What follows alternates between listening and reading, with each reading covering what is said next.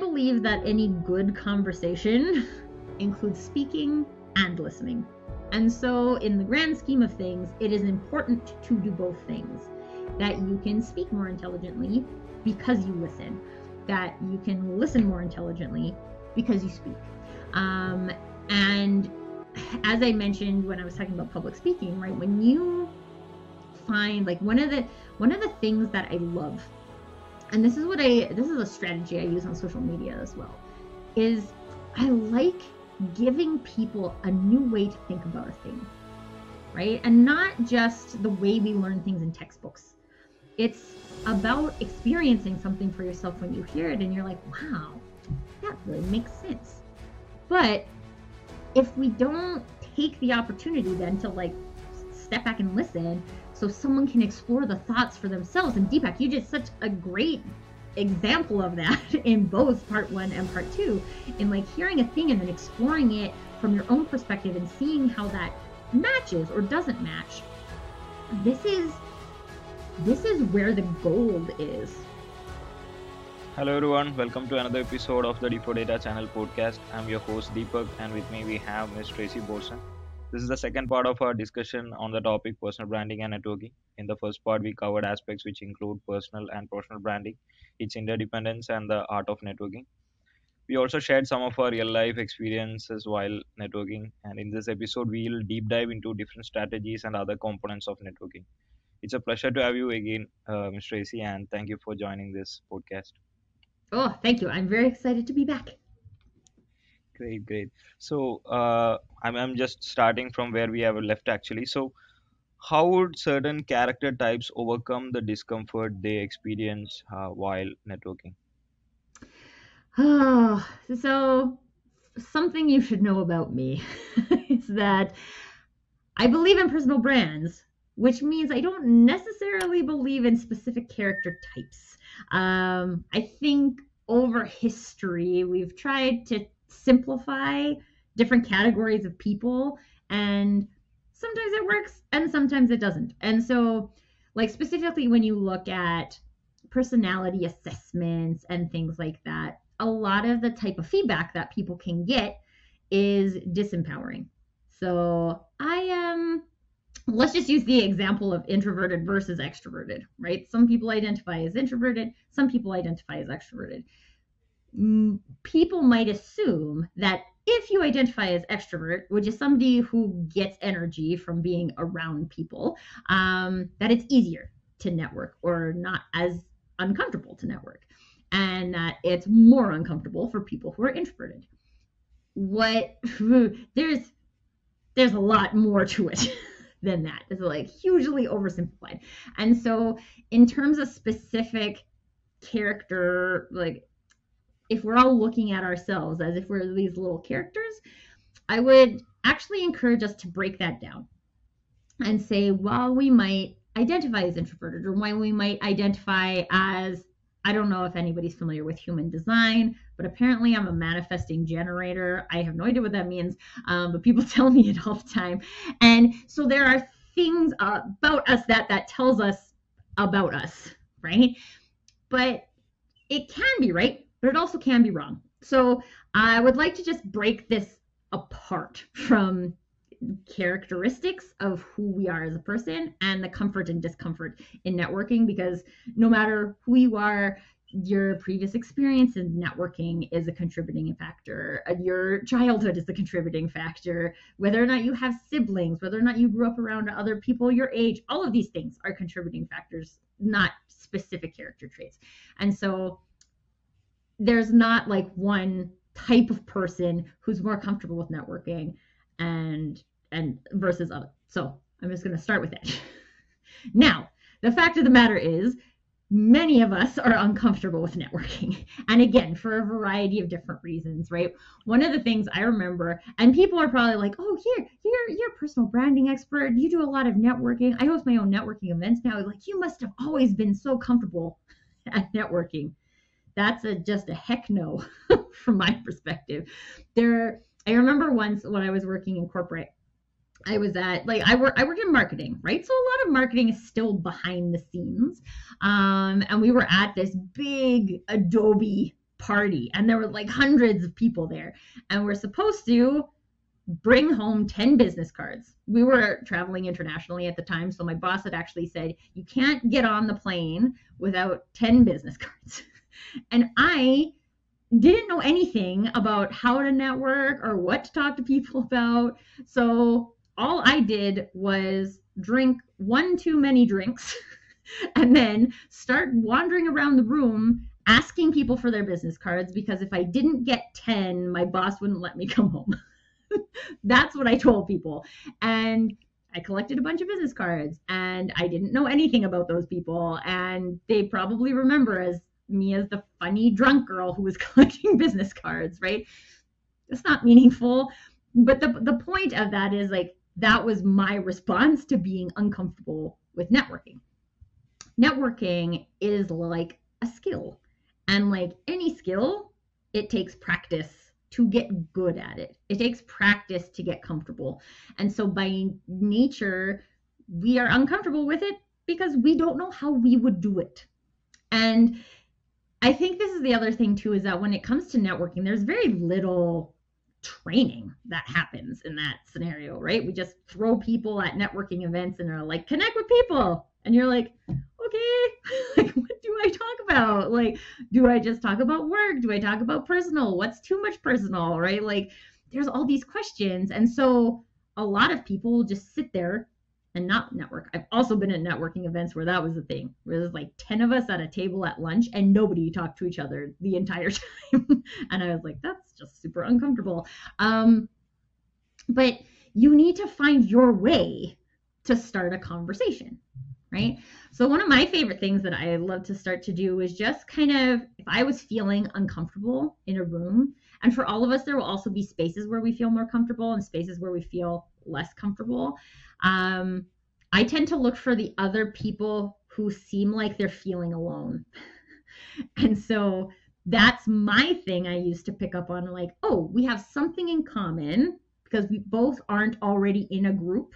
So maybe that gives me space to create a group.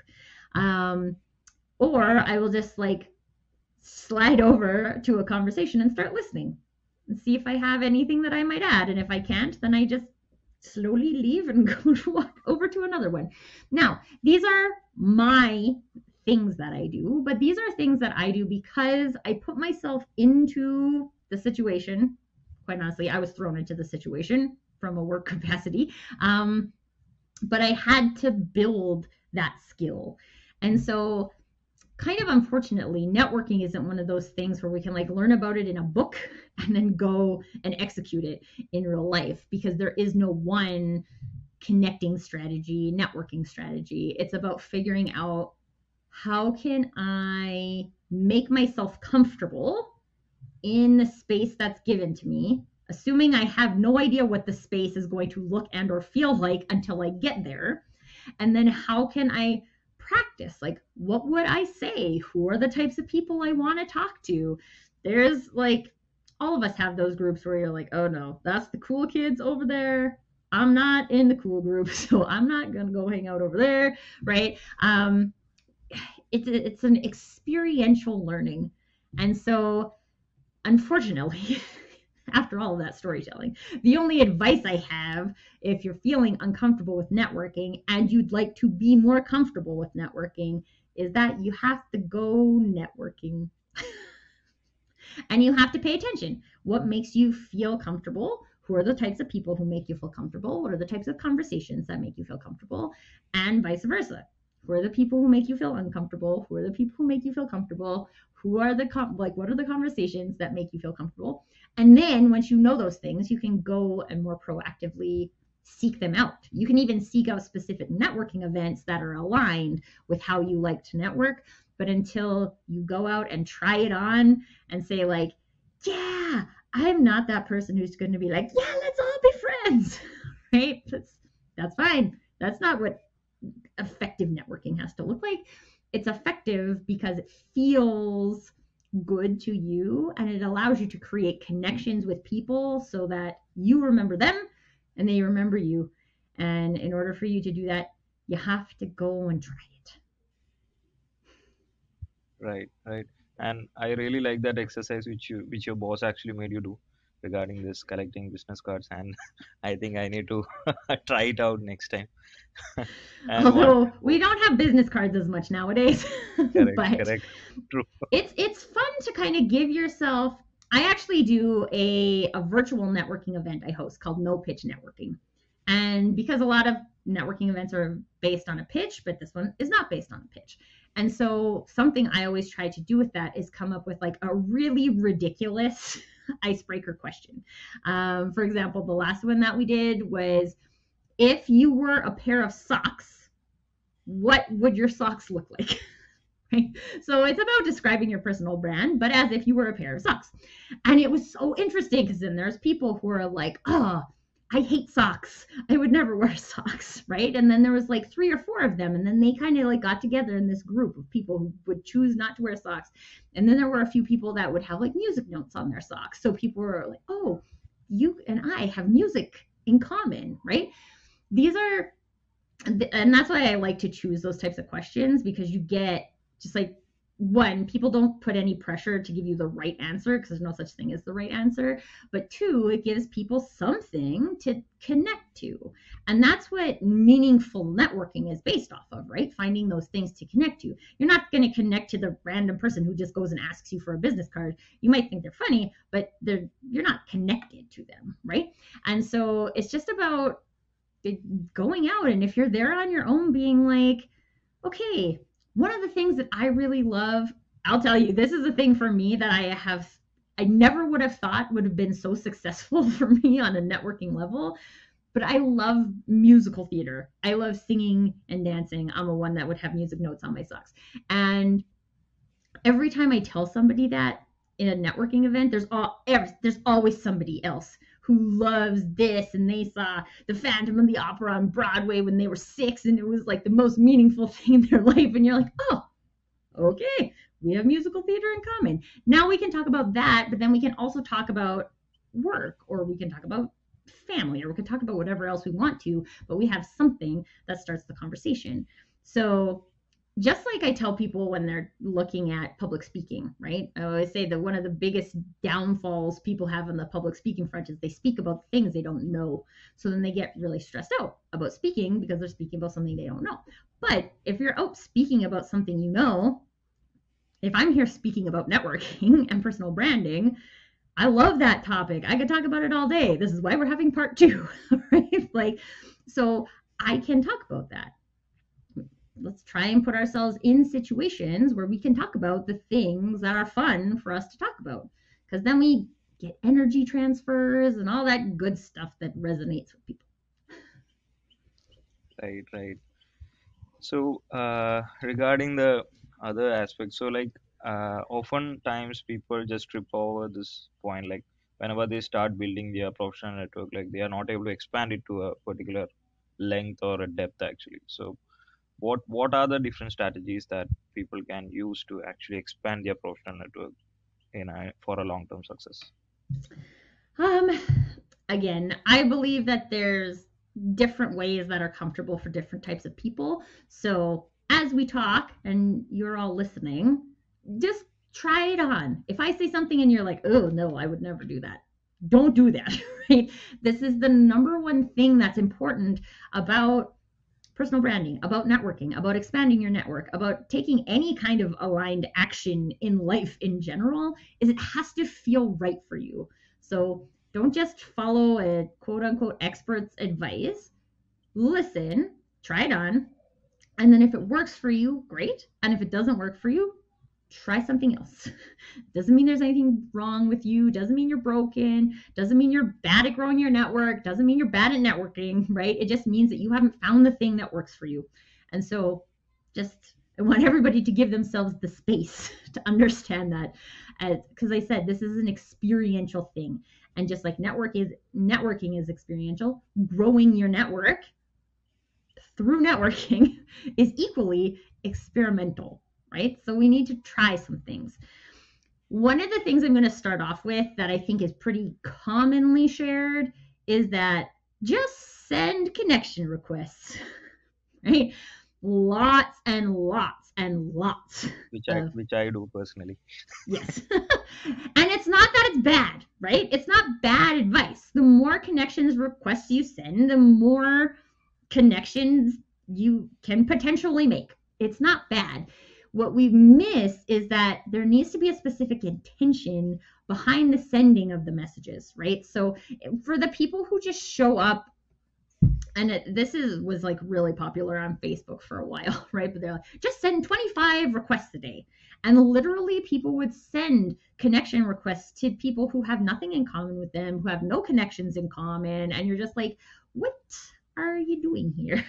right? Like, I know you're trying to sell me something, right? Mm-hmm. And people will, by default, like people who are receiving a connection request, will default to know if they don't know why you're reaching out and they can't find anything that you might have in common, right? So, for me, if someone reaches out to me and they're also in the marketing industry, or if they have something on their profile that's like passionate about connecting, right? Then I'm a yes, right? Like, hook me up. You're passionate about connecting. I'm passionate about connecting. We have something in common we can talk about, right? Maybe you'll try to sell me something at some point, but at least we have something we can talk about right now, right? Deepak, when you reached out to me, you're like, hey, I have this podcast. I'd really like to do an episode on this topic. You seem like you know about it. Can we talk about it? And I was like, uh, yes, let's talk about it, right? So when people, one, know why you're reaching out to them, or two, can create some kind of symmetry between you and them and why they should be connected, a benefit of sorts that helps them understand why you should be connected, it makes it easier right? Um, so when you're looking at a strategy like just sending out connection requests, one, just look at like who are you sending connection requests to?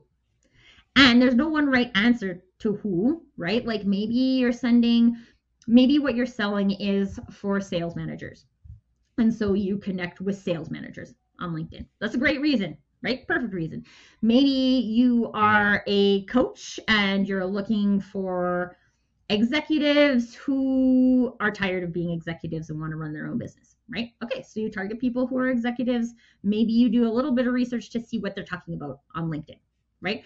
Um, I always say, like, if you're selling pizza, talk to the people who are hungry for pizza or who have said they like pizza or they like cheese. If you're gluten free and dairy free, then maybe pizza isn't the number one thing that you're looking to buy.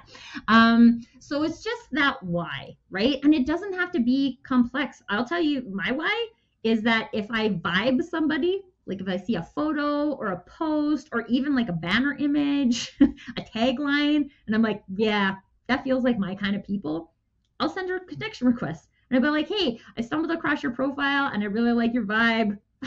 I'd, I'd love to connect if you're open to it, right? Um, but I would just say in that scenario, always know your reason.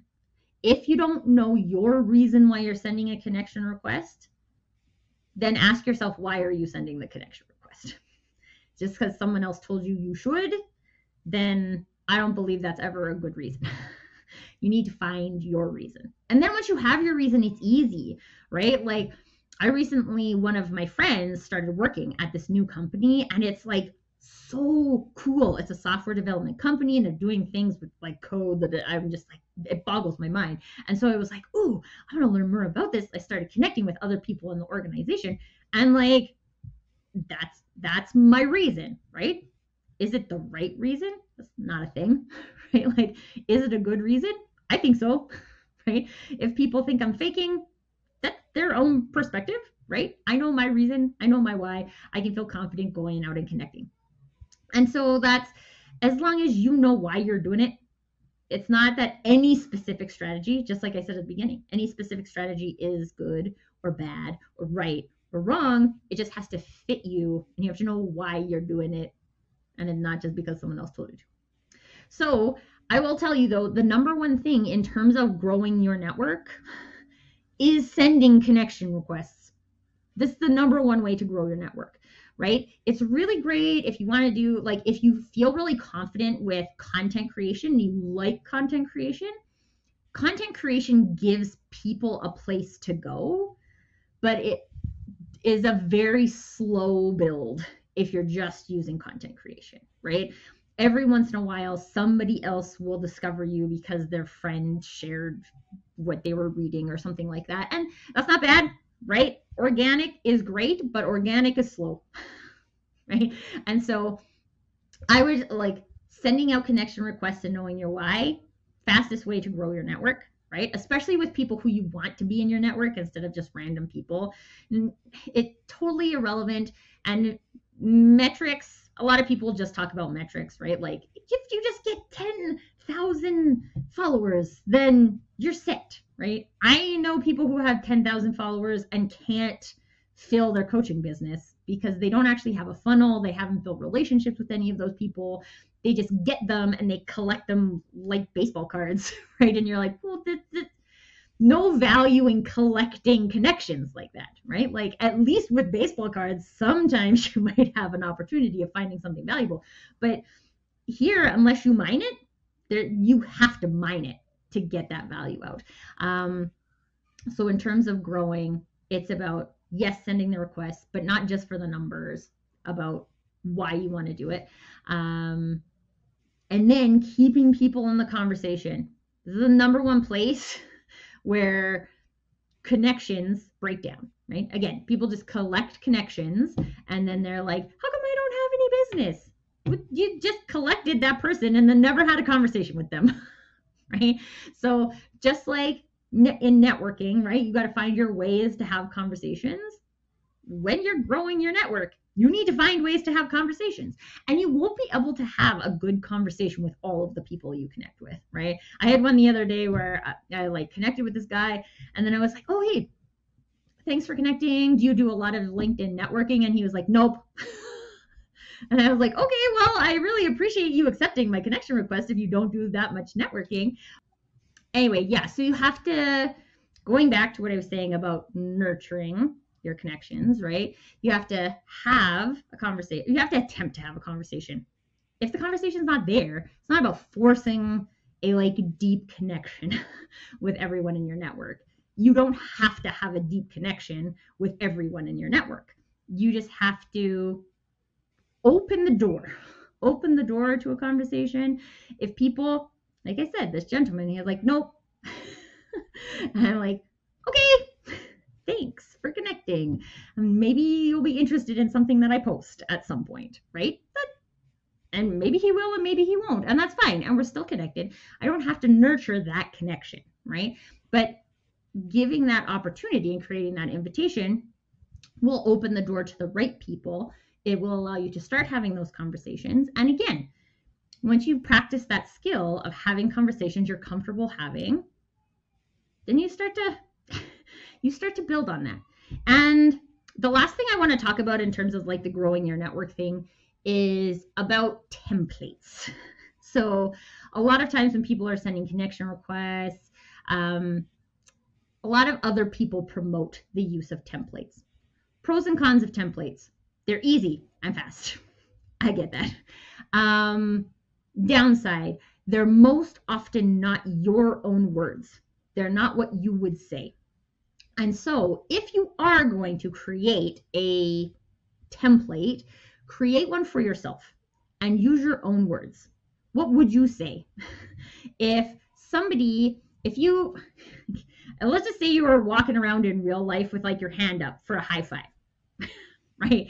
And like you're walking by a whole bunch of people, a whole bunch of people look at you crazy, but then someone high fives you back, right? Let's assume that that's someone accepting your connection request. What would you do? What would you say? Like, oh, hey, thanks for doing that. If that's something you would do, put that together as something you would say as a follow up. Um, and again, it doesn't, once you do it a lot, you'll start to see like, what are the things I say? Okay, maybe I can template my first response to most people, right? So, like, if somebody reaches out to me and I don't know them, I have a templated response for that. I say, hey, such and such, thanks for reaching out. Um, I'd love to know if there was anything in particular that triggered your connection request. Because I'm legitimately interested. What made you want to connect with me? Right? Because you haven't told me in your connection request. Um, I have a templated response for that because that's what I would say. If a stranger walked up to me and like high five me, I'd be like, oh, hey, what made you want to high five me? right? Um, so these are, and, and you can template those things, but template them based off of your own words so that um, one of the things that I just feel like is an epic fail, and I feel like specifically the web design industry is doing this, is that once you connect with someone, every single first message that you get is the same. Right? It's exactly the same message, but with their company name and their pricing in it.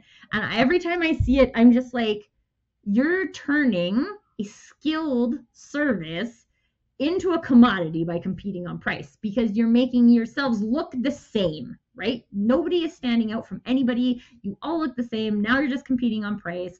And it's a skilled service, which is like if you're making widgets, fine, compete on price. But you're not making widgets.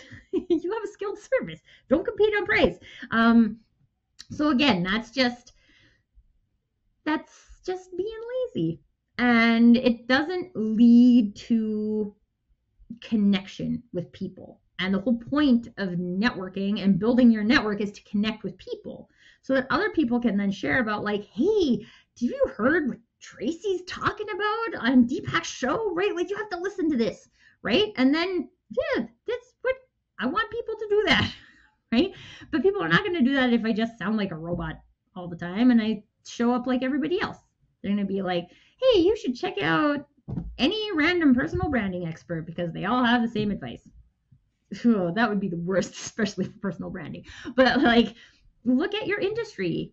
You're not like anybody else, right? No matter who you are, what you're doing, whether you're an entrepreneur or you're working in a business and you're trying to get promoted or you're trying to move into another job, you're trying to transition your career, there's unique things about you that make you you, that give you your vibe, that give you your flavor. And if you erase all those things, then nobody can build a relationship with you based on you. There's actually very little access to building an, a true relationship. It's just about knowing a person. Well, we all know lots of people, but who are the people we think of when we need advice or we need to do a thing or we need somebody just to talk to, right? Who are those people you think of? You think of them because they're memorable to you in some way. They're meaningful to you in some way. So if we don't show up in a meaningful way, then we can't leave that brand on another person. Right, right. So uh, I would like to ask you this question. So at any point of time, uh, did you ever uh, remove a connection from your network actually like whether it be linkedin or whether it be uh, whatsapp instagram or because i have done that i want to know whether you have done that um I don't think I've actually removed a connection. I definitely have stopped following people. So, generally, my strategy is that if I'm just like interested in learning more about what you talk about and hearing what you say, then I'll follow you. If I'm interested in being in a conversation with you, then I'll connect with you. And so, there's very few people, I, there's people who have definitely disconnected with me. so, so again, Liza, I'm not perfect. I'm not liked by everybody. My intention is not to be liked by everybody because I don't think that that's possible for any one human to be liked by all people. But there are people. There was a lady who disconnected from me because I sent her too many event invitations. and I was like, okay, like that's what I do, right? Like I host conversations, I host events, that's what I do. So, right, I'm I'm sorry, but I'm to send you event requests. This is you can ignore them, but if you really don't like them, that's fine. You can disconnect with me. Um, there was a lady that I connected to, and she had um, conversation conversation master or something in her tagline, and so like I was in this like chat with her, and I asked her if she wanted to have like a, a virtual chat, and she was like, "Oh no, I don't do that." and I was like, really confused about how you could say you're a conversation master, but you don't want to have a conversation. And then I wrote a blog post about it. And then she figured out that it was about her. And then she disconnected with me, which is fine because we're not on the same page, right? Like, I don't need to be connected to her. We're not going in the same direction. right? And it's not that my direction is right and her direction is wrong. We're just not going in the same direction, and that's fine. Um, I'm not sure where I started off going with this point, but oh, I haven't, I haven't, I don't think I have. I don't any, I don't have a conscious memory of disconnecting with somebody, um, but definitely unfollowing. There was a marketing expert that I used to follow, and he like he mentors a lot of young marketing people and i'm like okay so like this guy let's see let's see what he's talking about and then he did this post about how like i'm really good at selling the fact that i'm authentic but i'm totally not authentic and i was like that is a, against everything i believe in right like selling authenticity as if it's a marketing tactic i had someone once who kept telling me that personal branding was a marketing tactic. And I'm like, no, personal branding is about owning who you are and showing up that way. It's not just a marketing tactic. Does it have marketing benefits? Sure, it does, but it's not a marketing tactic, right? It's more than that. and so when this guy said, I'm like, no, I can't, no, I don't want to hear anything else you have to say unfollow. And I don't, I, now I can't even remember, remember his name? So I couldn't go back and find him again, even if I wanted to see what he was talking about. Um, and again, this is my, I like to have conversations. And so that's how I break out my follows versus connections. There's no one right way to use the follow versus connect. Um, I don't think you should not disconnect from people if you feel like they're in conversations that are not right for you, especially if like there are um especially it's hard enough to curate your social media experience, right? There's so many hard things that people are talking about on there. It's a lot of work to curate your LinkedIn or any other social media environment to the place where you feel like you can be surrounded by the type of thing you want to hear, right? And so if you're constantly bombarded by somebody's I don't know. I'll be like so if I'll just use an example of mine, but if I was I haven't seen any of this in my LinkedIn network because I try really hardly to curate my network. But if somebody was like constantly posting like white supremacist stuff, I would disconnect from them because I'm like, I don't, I, I would, I don't want to be associated with you, right? Like you believe too far from what I believe we shouldn't be connected. I don't want some like I wouldn't want Deepak to come on and be like, oh, Tracy is friends with John Smith. right? And like, no, I don't want you to even know that we ever knew each other. I think we should be disconnected. And again, you get to decide. You get to decide with who you want to connect with. You connected with someone by mistake and you're like, no, you're not my people. Just let them go. And then let it go from your own mind. Yeah, so that's where I, I would like to actually uh, take a different tangent. So basically, uh, yeah, I disconnected from a couple of folks uh, when when I feel like they are stalking me in a different way. So uh, like maybe like if we are having some issues in the like previous organization or something like that. So whenever we post something, definitely they will come and check that. So let's say if I'm having their contact on my WhatsApp number, then if i post a status then they will come and check that and it feels like i don't know whether i'm thinking immature there or not but like i felt so awkward they watching my status and then i had to remove them from all the platforms like whatsapp and linkedin. So i personally had to remove their connection actually. Mm. and i don't so basically it's like i even don't want they to see my post I don't know. It's technically impossible because like if if it's a third person who is actually liking a post, then definitely they will see a post. That that's for sure. But definitely I don't want it going in a first connection approach. That means I post something and they don't want to see that. So if it's going with a third person, okay, fine. I'm I, I'm good. I I don't have a problem because I'm not the owner of LinkedIn.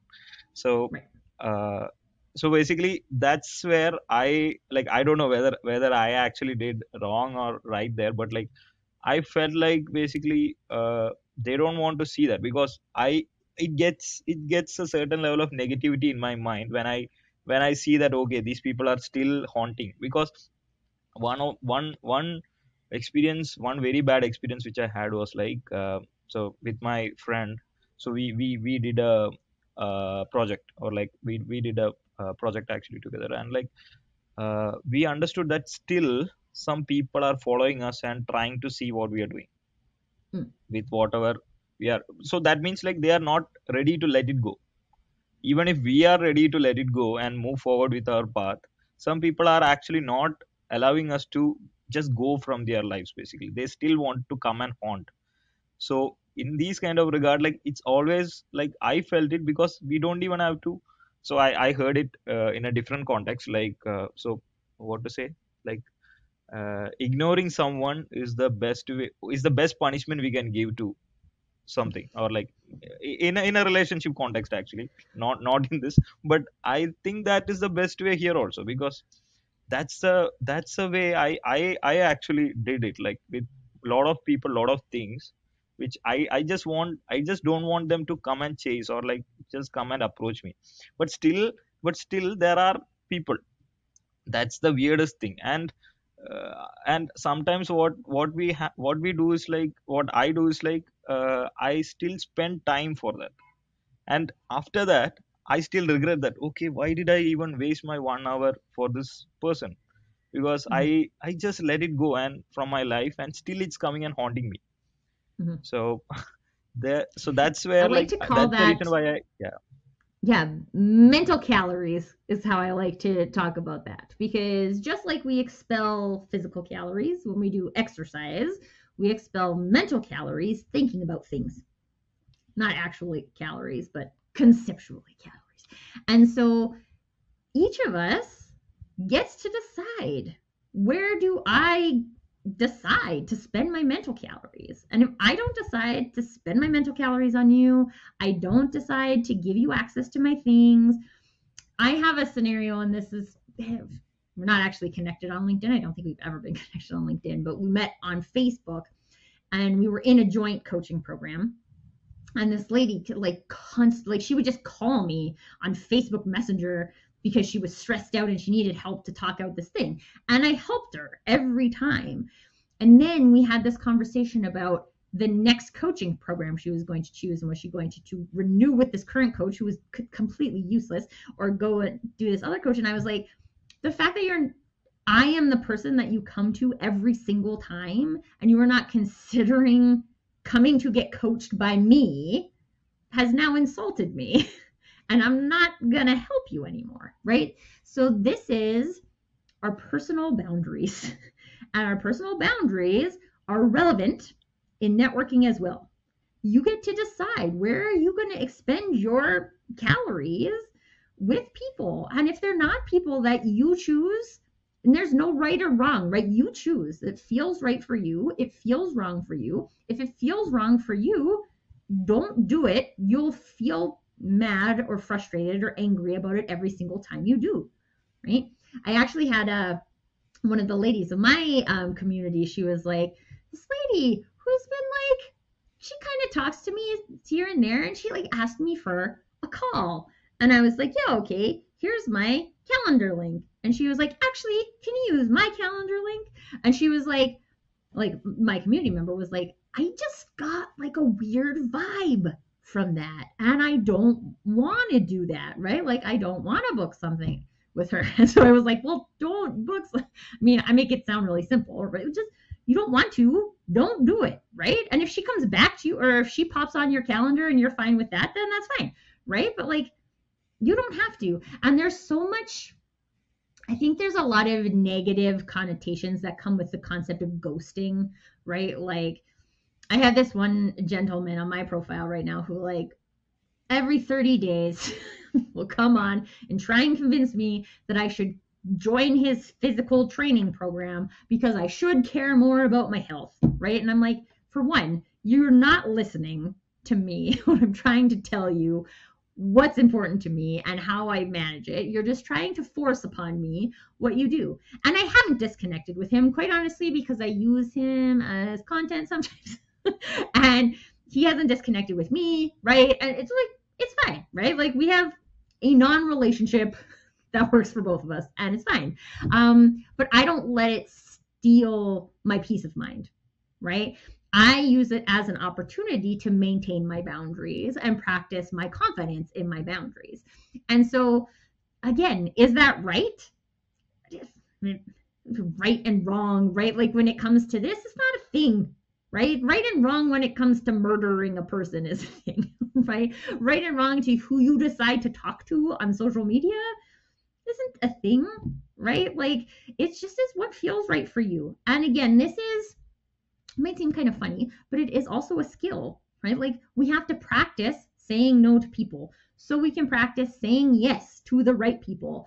And sometimes we end up saying no to the right people because we're spending too much time talking to or, or dealing with some mind gremlins from a, a no person. And you're just like, well, that wasn't worth it. So let's not do that again.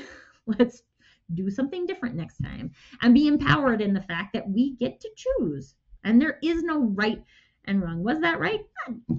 It was right for me. And that's the only answer I have. And that's the only answer you need, Deepak. It was right for you, right? This is what felt right. It felt like they were haunting you.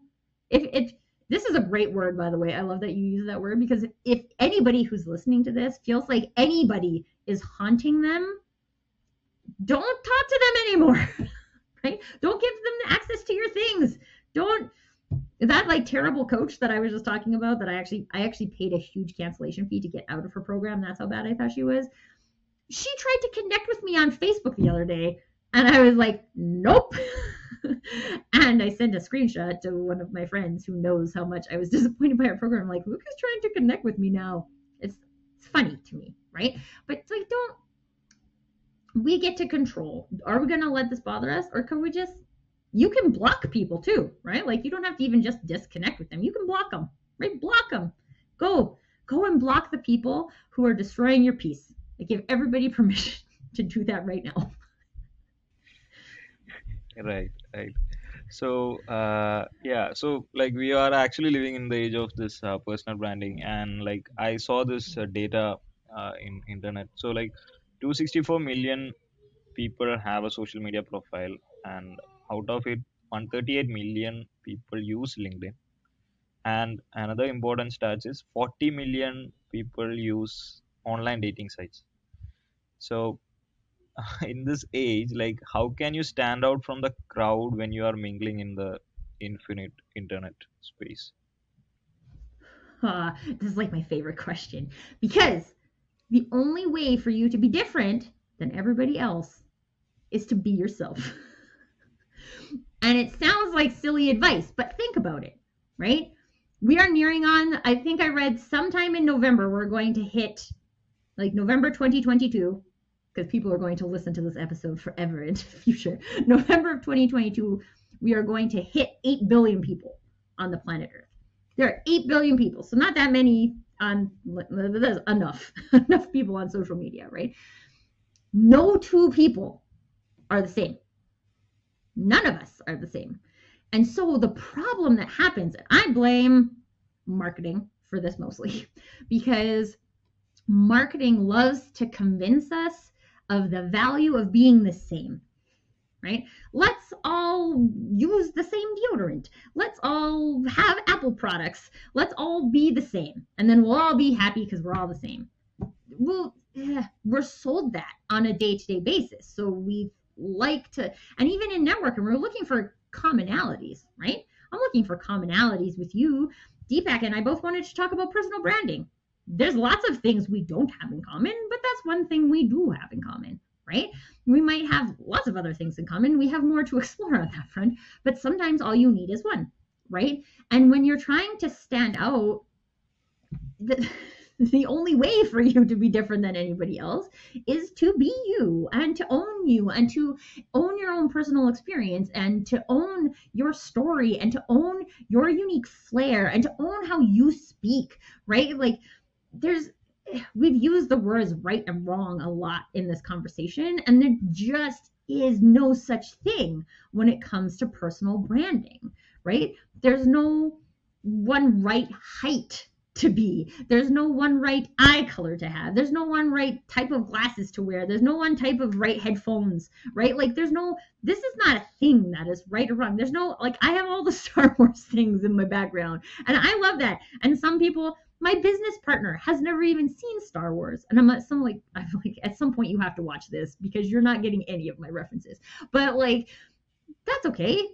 My husband and I watch it and and that's fine right and do my husband and i have everything in common no he loves fantasy football and i will never understand that right and that doesn't mean that we can't love each other and have a productive relationship right but if i pretended to love fantasy football i wouldn't be the real tracy and I wouldn't actually give him the opportunity to like the real Tracy. He'd only ever like the fake version of me. And then I have to keep pretending to be the fake version of me. And I'm not very good at acting. So I can't be the fake version of me all the time. And for all of us, unless you're like George Clooney or Tom Hanks, like really amazing actors and actresses who are get paid lots of money to pretend to be someone else all the time most of us are not that good at it, right? So it's about tapping into those things. What are those things about ourselves that really make us feel awesome, that we own, that we are excited to talk about? We talked about that in a bunch of different arenas, right? Like when it comes to content creation, even when it comes to a fun fact, I met my husband on eHarmony, right? So we are a online dating success story and when I first saw his profile, I wasn't going to date him because he had a picture of him playing hockey and I'm Canadian. And in my head, I was like, all hockey players are douchebags. Which it was my experience from being a kid, but is like clearly not true. Like there's lots of hockey players that are not that, but that was my experience, right? And I would have made a bad decision in that arena if I had made my decision based on that, but he's also tall and good looking in my opinion. So like it beat out the hockey thing. But that's also my opinion, right? It's about being able to like own this is me, this is you, right? Like we vibe, we don't vibe. When you don't vibe with people, don't let that make you believe that there's something wrong with you, that you are broken, that you need to be some other way, that just means you don't vibe with that person. There's no chance that 8 billion of us are all going to vibe together, right? We have two vastly different experiences, and that's okay. And when we just own that and be us, and one of the important pieces on that is to realize when are you not being authentic, right? This is one of the most important things to consider in the conversation about authenticity as well is that as much as we would all like to think we just know how to be authentic we don't. It's also a skill right? So you have to practice it. You have to do a thing. You have to say a thing. You have to wear a thing. And then you're like yeah no that didn't feel right. And we have to give ourselves permission to fail in that arena in order to figure out what is authentic what is our personal brand? Because all of us, and even for me, right? Like, and I try actively every day to dig out from under the pile of dirt that society and my family and my culture and all of these things have put on top of me to tell me that I'm a good wife or a bad wife or a good mom or ugh, there's so much nonsense that we get convinced we need to hide um, because that doesn't make us good that doesn't make us productive that doesn't make us like i don't know the right match it doesn't make us the right whatever. And i hope if you've taken anything away from this part two of this episode is that when it comes to personal branding there is no right and wrong. I have a unique way to be a wife. I have a unique way to be a coach. I have a unique way to be a mom. Can I learn from other people? Absolutely. But at the end of the day, no one else's way is my way. And I always think the number one personal brand win is when you can say, hey, that's cool that you're doing it that way. That doesn't sound right for me, but good job for you, but that's not right for me and you can just own it and not have any of those mental calories associated with like that person's doing that thing i'm doing this thing it's different and that's great there's I say this when it comes to marketing a lot. If there was only one way to market a business or one way to market yourself, even if you're in the corporate work environment and you're trying to get a raise or whatever, if there was only one way to do that, we would all be doing it the same way. and we're not. So there's no way there's only one way to do that. M- the most successful people, the like Elon Musk's, the Walt Disney's, the like these big like the people who have come up with the things that are genius, right? They didn't do it someone else's way. Mm-mm. No, no, no, no times did that happen, right? They did it their own way. And they convinced other people, they were so convinced that their way was the right way for them, they convinced other people that it was the right way for them. And again, to me, the whole point about personal branding is that my way isn't is the right way for me, and that's it. It's the it's the right way for no other people. It's the right way for me. And the point of personal branding is figuring out what is the right way for you. What is the right way to network? What is the right way to grow your network? Your way. What is your right way for you? And that's it. And it doesn't have to be right for anybody else except you. Right, right. So yeah, so a couple of things which I want to mention at this point. So like, uh, so like uh, in India, the place where I'm I'm at currently, and I'm from South India, and uh, we have this uh, habit like after after getting a job after graduating or like after getting a job the first question is like when are you guys married? Okay. So i started working at the age of 24 21 so and now i'm 28 this december i'm going to turn 28 so it's been around uh, yeah seven years around.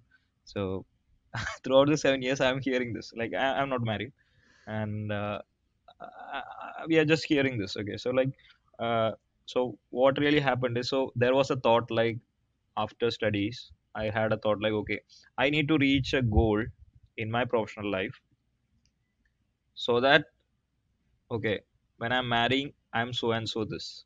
That was my ambition when i started okay like working okay at that time. And i had so many concepts regarding my future wife.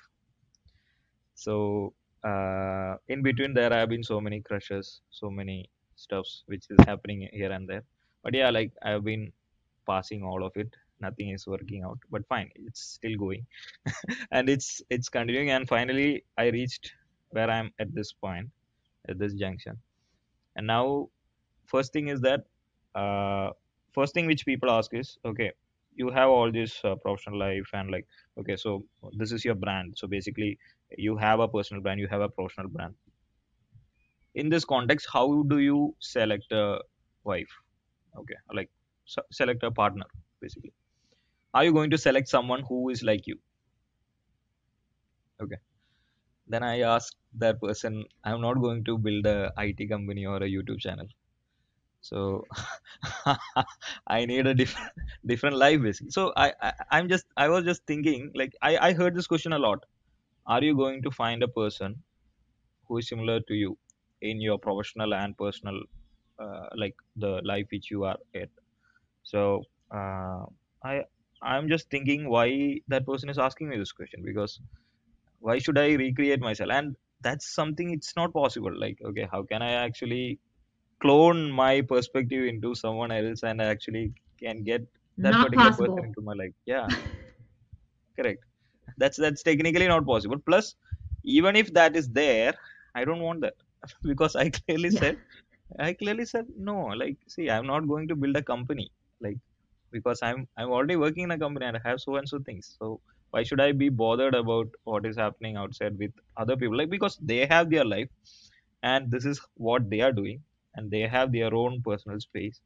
So it doesn't matter like okay if i'm an engineer it necessarily don't have to or like if i'm a data scientist i so it's like okay i shouldn't be looking at a data scientist. It's not like okay i build a model you build a model whose whose model is better i don't want to be i'm not Well, going I to be it's similar to building your network, right? Are you just going to connect ever with data scientists? Correct. Probably not.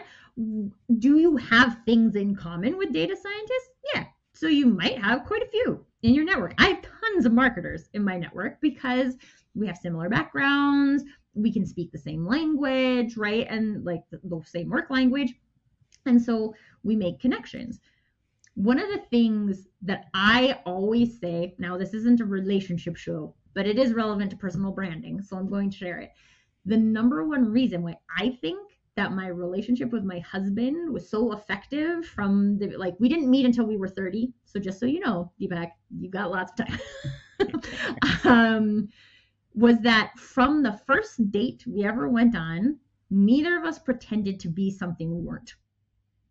We were just like this is me and he was like this is me and i was like i like that and he was like yeah i like your version of that and does that mean that we agree on all things no, it doesn't. We don't eat the same kind of pizza. We don't put the toilet paper facing the same way, right? Like there's things that we choose that are different. He has this like fancy work chair and I like really simple sleek ones, right? Like these are things that different people will always have different preferences on. Um and so it's not about that, but it is about like can I be myself in front of you and can you accept the real me do you do you agree to like deal with the fact that when I have a conversation with my mom, I'm going to be a stress case for the next two hours, right? Because this is my experience with my mom. Is that everybody's experience with their mom? No, and that's fine, right? But can you deal with that? One of the th- well, like one of the things that was important to me was like, can we travel well together?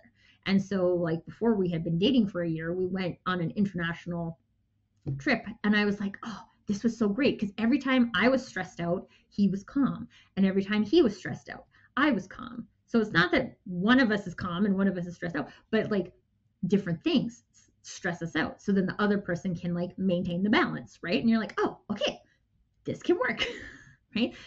And it doesn't mean that you have to, like when we met, neither of us had experienced grief. And now, since both of us have experienced grief and we didn't know how we experienced grief, now you experience grief as a group versus individually, right? Like all these things you learn about your personal brand as you go.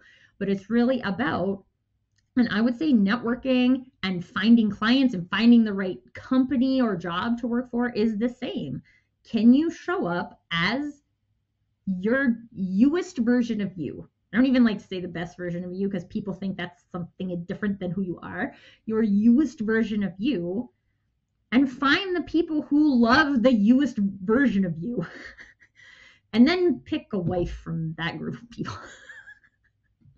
that's what I would say. also, I we as a society, it's similar in Canada, right? Like I have one son constantly people ask me when I'm going to have another kid, and I'm not. I'm intentionally not. I like having one. We're the three musketeers, and it's fun, and I love it, and it feels like our family is complete, and I'm tired answering that question. Just, it's none of your business. Leave me alone. so it's a good opportunity for us to think about what kind of questions are we asking other people without building that rapport, without building that trust, right? Like, sure, if my really close friends wanted to ask me that because they know my journey, then that's fine. And I can cry with them and I can laugh with them. But like, this is you're a stranger. No, you don't get access to this com- this conversation. Boundaries. right, right, correct, correct. So, uh, so regarding some of the technical aspects regarding this uh, networking, so like, uh, what are what are some of the current scientific research studies happening in this area and what are they mainly concentrating on? For like networking in particular? Correct, correct, correct. Oh, um, you know, this is kind of how I feel about personality assessments. I feel like studies are good, but studies always have um, hmm, we're talking about boundaries. They always have boundaries, right? And so, in order to do any kind of good research study, there is a very narrow, very specific hypothesis. And that's very good in scientific query. And when it comes to the human experience, it's almost always one dimensional. And the human experience is not one dimensional. So, networking like we've talked about, is so heavily influenced by your experience. Quite honestly, I haven't read anything that I would be like, yeah, this is something that everybody should be aware of. I think it is, I just want everybody to be themselves and figure out their way. And this, that's fine. Let the researchers research. And if you want to read things, you can read things. Um, but specifically in the arena of networking, I just I'll be honest with you. I don't think there's anything worth me recommending to, to the community at large here um, that I think is helpful. Right, right. So, uh, yeah, so there is something like I, I've seen it in multiple places actually. Like, uh, there are some uh, techniques which people used to tell, like, okay, we can measure or track the uh, personal branding success basically like n- Hmm. not just personal branding or like professional branding also so like what are some of the tracking metrics which you can actually propose to the folks So here's the most important thing that anybody needs to know about tracking metrics is remember that thing how I said about why you're doing a thing? you also need to know why you're tracking a thing. So there's lots of metrics that we can measure when it comes to personal branding and there's lots of even more metrics we can track when it comes to networking right? And volume we talked about that before right? In the number of all like connection requests you're sending volume is good. It's important to know right? So like if your network's growing really slow and it's because you're not sending out any connection requests then that makes sense if you're sending out a ton of connection requests and your network is still going really slow then there's something for you to explore there now, when so on networking, there's a little more tangible pieces that we can do. The why is still important, but also from the personal branding perspective, people don't like that I give this answer, but I'm going to give it because not enough people give it and not enough people think about it. Is that when we think about metrics, we are using our brains. When it comes to personal brand, we are using our feelings. So my definition of personal brand, which I think I talked about in part one, but I'll refresh for the people who are coming back for part two, is the experience that other people have of you. That's a feeling, right? And so the number of connection requests you have, the number of calls that you have, the number of when it comes to numbers, it's mostly not meaningful from a personal branding perspective the metric that I have found to be most successful in the personal branding arena is knowing what experience you want to create for people, people also including yourself, um, and measuring what percentage of the time do you feel like you're executing on that. So for me, I have a personal KPI of uh, like how authentic. About authenticity. So how two two things that I do how authentic as a percentage of my day, what percentage of my day do I feel like I showed up authentically? And two, in the space that I create for other people, do I think other people got this opportunity to be authentic? And so the second one is a yes no, right? If I create a networking event, do I think, I don't know, a networking event has usually my virtual events have about 20 people at them. I give myself a yes if I think one other person got the opportunity to show up authentically, right? Because my job, as far as I see it from a personal branding perspective, is to give people space to feel authentic, not to give all people space all the time to feel authentic, because again, not possible. I can't even get like my how, what percentage of the day do I feel authentic? I I don't have a target of 100%. I don't believe in 100% authenticity. I don't think anybody knows enough about themselves to be 100% authentic all the time.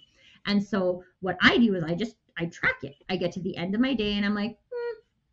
and I estimate. Obviously, it's not like I'm tracking every minute and how authentic I feel in a minute, but like at the end of my day, do I feel like the majority of the day today I was I showed up authentically? Yes. I'll give you an example. On my son's fourth birthday, the day of his fourth birthday, my answer was no. And I got to the end of the day and I was like, I filled my day with cooking, cleaning, decorating cakes, right? I didn't have a single memorable moment with my son from his fourth birthday. Now, he probably won't remember his fourth birthday, but I will remember his fourth birthday and I will remember I did not have that. I didn't meet my target that day. And so there are things I do differently now because I didn't make that target. Now, authenticity is what's relevant to my personal brand. Everybody else has something different, like most relevant to your personal brand. So if you can look at it from a perspective of what percentage of my time am I spending in this ideal feeling, this ideal experience that I'm creating with my brand, and how often am I giving other people access to that because your personal brand isn't just what you think about yourself, it's what other people think about you. Um, then you're executing on your personal brand. That's that's my answer. Great, great. So, uh, over to my last question actually. So, would you mind sharing your experience meeting new people, interacting with them, like how it actually influenced the way you perceive the world actually? Oh my gosh. I love this question because I believe that every single time we have the opportunity to interact with another human, we have the opportunity to be transformed. And so every single person, as I mentioned, I believe, uh, my perspective, right? We're here to hear my perspective um, my perspective is that everybody is unique, right? And as such, every single other person on the planet, regardless of gender, race, age, background, culture, religion, fill in the gap of things that I'm missing. No matter how you are different than me, I have something I can learn from you. And through learning something new about another person, I give myself the opportunity to learn something about me. So, like Deepak, one of the things I can see behind you that keeps catching my eye is the poster that says, Be a voice, not an echo. This is something I believe in. I believe in people having their own voice and not just echoing other people's things because no one person is meant to be an echo. We all have our unique voice. So when we pretend to be an echo, we're not using our unique voice, right? This is what I believe. And that's something that comes up in in conversation by com- by participating with another person. And i get to learn how passionate am i about that? I get to try that on right? Like harder better faster stronger. Do i believe that? Like yeah what is better i actually hate the word better right? Because i like better what? Like what better how? Right? Better in what direction? In a specific direction? I think it's too vague right? Like these are things that allow you to experience yourself in a different way because I always have my perspective, right? My perspective controls my life. But when I get into a conversation with another person, I get the opportunity to hear a new perspective. And it's like if you were going to a pie shop and you ordered apple pie all the time because they don't have a menu, right? They're like you can't see what kind of pie they have. So you just like walk up to the pie shop and you're like, "You got apple pie?" and they're like, "Yes." And you're like, "So every time you go there, you get apple pie because you know they have apple pie." But what if one time you go there and you're like, "I'll have the apple pie, please," and they're like, "Actually, we got this really amazing cherry pie." And all of a sudden you're like, "Oh my gosh, you have different kinds of pies?" then you broaden your horizon. I am a big fan of pie. this is why we're using this example. But like now I can have apple pie and cherry pie and banana cream pie and pecan pie and like lots of different kinds of pies. And I think a lot of times when we get into conversation with people, there's a lot of historical experience in again the whole right and wrong right? Like if i show up and be like i believe in apple pie and you're like i believe in cherry pie and we'll be like well you're wrong because apple pie is better. Like this is not a thing.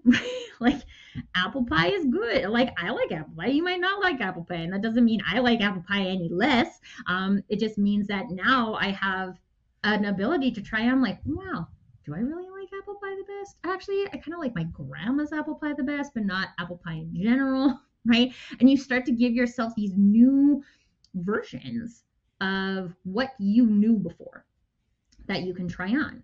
And the danger is that we do, we get pulled into that, ooh, like now you're saying that, and that's making me feel like what I believe is wrong. And this will happen, right? Because again, our world is all about right and wrong, even though it's mostly not a thing. Um, but there's a beautiful power there to be able to explore, like, why do I feel like I need to be right about this? Right? Like, why do I feel like it's bad if I believe in one type of God and this person believes in a different type of God? right? Like, does that make me wrong? Does that make me bad? Like, like, no. Um, and a lot of times we just have these immediate emotional responses to being like, oh, we are not feeling the same way. But one of the most empowering phrases, and this is great for networking as well, that I learned in the Dale Carnegie program was tell me more. And so when you're feeling that, like, oh, I'm in a conversation and someone says something that's made like me feel really uncomfortable, and not in a way that like they're being creepy or stalkery or anything like that. Again, your boundaries, you decide. Um, but if you're like, ooh, this person is like really challenging my belief about global warming, right? Like, oh, that's really interesting. I've never heard that perspective before. Tell me more, right? And then this is the it's like we're trying to just like get them to tell us things, but it's not about them now telling us what is right and what is wrong. It's about them explaining so that we can figure out what do I believe? Do I believe that? Maybe I never had access to that knowledge before, and maybe there's something to that that is making sense to me. And we also have a lot of, it, comes down to this. Even in schooling and everything, we are taught that if you get the answer wrong, that's bad right so our general response as humans is that we don't want to get it wrong because being wrong is bad but most of these things are not wrong they might be wrong for you right like if you're like i don't know that whole concept of like um, I don't know. Now I'm thinking of silly examples like sea monsters, right? Like, do sea monsters exist? I believe so. Oh, oh, I'll use this example because this is a really funny example of my family. So I, I we went, my husband and I went on a trip with my in-laws to Ireland, and we stayed in this castle that was supposed to be haunted. And I believe in ghosts. and I was very excited to try and see the ghost, right? Like I went into all like the spaces where the ghost was supposed to be found and I was trying to find the ghost. And I have a theory because I believe ghosts are real, that they don't like to be seen by people who want to see them. anyway, so like I'm having this experience with ghosts. My father-in-law was like terrified to see the ghost and he like couldn't sleep all night. He was just like afraid, afraid. And my mother-in-law was like, there's no such thing as ghosts. and so like all three of us are having this completely different experience about ghosts and I don't know, can anybody maybe maybe there's actual science, but like can we prove that one of us is wrong? Like someone's experience is bad? Not really, right? Like and does it matter, right? Like I think it's fun. I think it's fun to try and fight a ghost, right? Like it's an activity. So like these are things, right? And you can. You could have someone stand right in front of you. And my mother-in-law has done it multiple times. There's no such thing as ghosts. And I'm like, that's what you choose to believe. um, and both of us can have dinner together and we can go shopping together and we can disagree about whether or not ghosts exist, right? And and it gives you that opportunity, like I was talking about before. I'm gonna wrap up because I know that we're way over, but like it gives you that opportunity to say, like, this is what I believe. And I am totally cool with you believing that but this is what I believe. And and and having someone challenge that is actually what helps you to understand that yeah, this is what I believe. These are the things I will stand for when someone else doesn't believe in it. One of the things that I've experienced recently is that my I have a concept of belonging. Again, this is relevant to networking in that belonging is a two-way street. I cannot create belonging for people people will interact with me, and in our interactions, we will or we will not create belonging. I don't believe that there's one place where all people feel like they belong. I think pretending that there is is folly, and trying to make someone else who's not you responsible for that is also folly. I believe these things to be true. There are people who believe those things not to be true, right? I have gotten in social media conflicts about these things. Um, and I know where I stand. And ah, this is a fun fact, not quite related to like blocking or deleting a person, but I actually got into a very heated conversation on one of my posts about belonging. And I deleted the post because I was like, this isn't where I meant for this to go. This isn't the conversation I want to be in. It wasn't the conversation I planned to be in. Now I have a whole bunch of people. This is like my worst nightmare is like this side is believing this and this side is believing this. And we're just like fighting with each other. And I'm like, this, this was supposed to be about belonging. So I deleted it. And I had somebody who messaged me and was like, that was really hurtful because I had like a whole bunch of comments on there and I'm like, I'm sorry, but my one, it's my post, so I have the power to do that. And two, this is my mental health, right? This is my personal brand. And if I, that's not what I believe in, and so I'm going to delete it, right? And I don't feel bad about it. And I've used it as an example lots of times. So now we're on a different topic. But coming back to like having those conversations with people to really like try on who am I? And takes practice because to begin with, it'll feel like people are like attacking who you are and like questioning your integrity. But you kind of have to go through that to get to the point where you're like, oh yeah, well you were questioning my integrity on that, and that's something like I actually don't believe, or it's something that I'm like very indifferent about. So meh. Um, but when it comes to those things where people are like, they actually get right at you, and you're like, no, there's no way like, I would never do that. That's not what I would say. This is not where I want to be. This is not the conversation I want to have. Like that's where we learn our boundaries, and that's where we learn our personal brand. and again, if your personal brand, this again my definition, but I think it is a good definition. Personal brand is the experience you leave other people with doesn't exist with just you.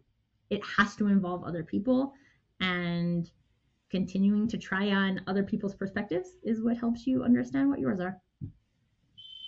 Right, right. So to close out this particular podcast, I have one more final question actually. So what it feels like switching your switching the role right now. Let's for example, like you were hosting a lot of events and you are the one who is listening to everyone. And right now you are the one who is speaking actually so what it feels like that. And and to be honest like from my side i learned a lot from you. And i could see the passion behind all these things from you. And like i feel motivated to speak even. That is another story because i never spoke like this in any of my podcasts so it's the first time i'm speaking this much in any podcast because i try and refraining just by asking the questions and i try to listen what the speaker is trying to say. But this podcast only in this podcast actually i spoke this much so and we have the part two, se- and we did the part two session also. And the, this is the first time I have a part two session. so it's pretty. I talk uh, a lot. What can I say? you picked a topic I'm very passionate about. True. So what it what it feels like, like switching that particular role from a host to the speaker mode uh, in this conversation. Well, I believe that any good conversation includes speaking and listening. And so, in the grand scheme of things, it is important to do both things that you can speak more intelligently because you listen, that you can listen more intelligently because you speak. Um, and as I mentioned when I was talking about public speaking, right, when you find like one of the one of the things that I love, and this is what I this is a strategy I use on social media as well, is I like giving people a new way to think about a thing, right? And not just the way we learn things in textbooks. It's about experiencing something for yourself when you hear it and you're like, wow, that really makes sense. But if we don't take the opportunity then to like step back and listen so someone can explore the thoughts for themselves and deepak you did such a great example of that in both part one and part two in like hearing a thing and then exploring it from your own perspective and seeing how that matches or doesn't match this is this is where the gold is right? So for me it's really interesting. I had this so I used to run this mastermind for content creation um and there was a lady who had been off social media for a while and she kept saying like oh, i need to come back and like say something really profound right? Really profound. And i would like to think that some of you a handful of you at least deepak had like some kind of profound moment because you were listening to me share. I'm not trying to be profound. I am just trying to talk about something that I'm passionate about. The reason why I know so much about it is because I'm passionate about it. I'm curious. I want to learn more. I want to listen to other people's perspectives. I want to learn. I don't want to learn one specific way, which is why I frown upon the assessments and the research, right? Um, I'm about exploring. And I I actually had some posts on LinkedIn this past week about being a conversational processor. And so for me, I learn things about myself. I get new ideas. I get new perspectives from talking. Not everybody is like that, but that is something that is very powerful for me. And what you have given me in these two time slots, which is such an amazing gift for me, is the opportunity to explore my thoughts. Um, because these were not all just like really simple questions, right? And sometimes I didn't have what seemed like a straightforward answer because of my experience. And that allows me to shape my experience and my personal brand. And I'm, I'm a big believer in using verbal processing, especially when you're practicing using your voice. Because again, so many people will tell you that there's a right way to sound, a right way thing to say, right? A right way tell all people what it is you do. And we're not going to talk about I help statements because we'll be here for another hour, but that's someone else's words. And when someone gives you a platform to practice using your words, this I would encourage this for all people, right? You've never been on a podcast before and you're looking to explore your thoughts in an area that you're an expert in, that you know a lot of things do it man it's a new way to explore your thoughts. It's a new way to explore what you think and what you believe. And to get to the parts where you're like oh yeah i don't know. I'm kind of indifferent about that. And you get to the parts where you're like oh i'm so passionate about this. I can't leave without saying it right? Um, this has happened to me on panels before and then i uh, just like we're today i go long right? Because i have like i have a lot to say. But i don't have complex words. I don't have scientific studies. I have my own personal experience. I have my own learnings. And when it comes to personal branding, that's the thing that matters because it's your personal brand. It's not my personal brand, it's your personal brand. And when you get to share uh, and people listen, it's just is a really wonderful gift. So I want to thank you, Deepak, for giving me two wonderful gifts and an extra 20 minutes on the end of the second one so that we can get through all of the questions. But I'm just, I'm thankful. I'm thankful for the opportunity to speak. I'm thankful for the opportunity to listen. And I'm thankful for all of the information I get from both sides.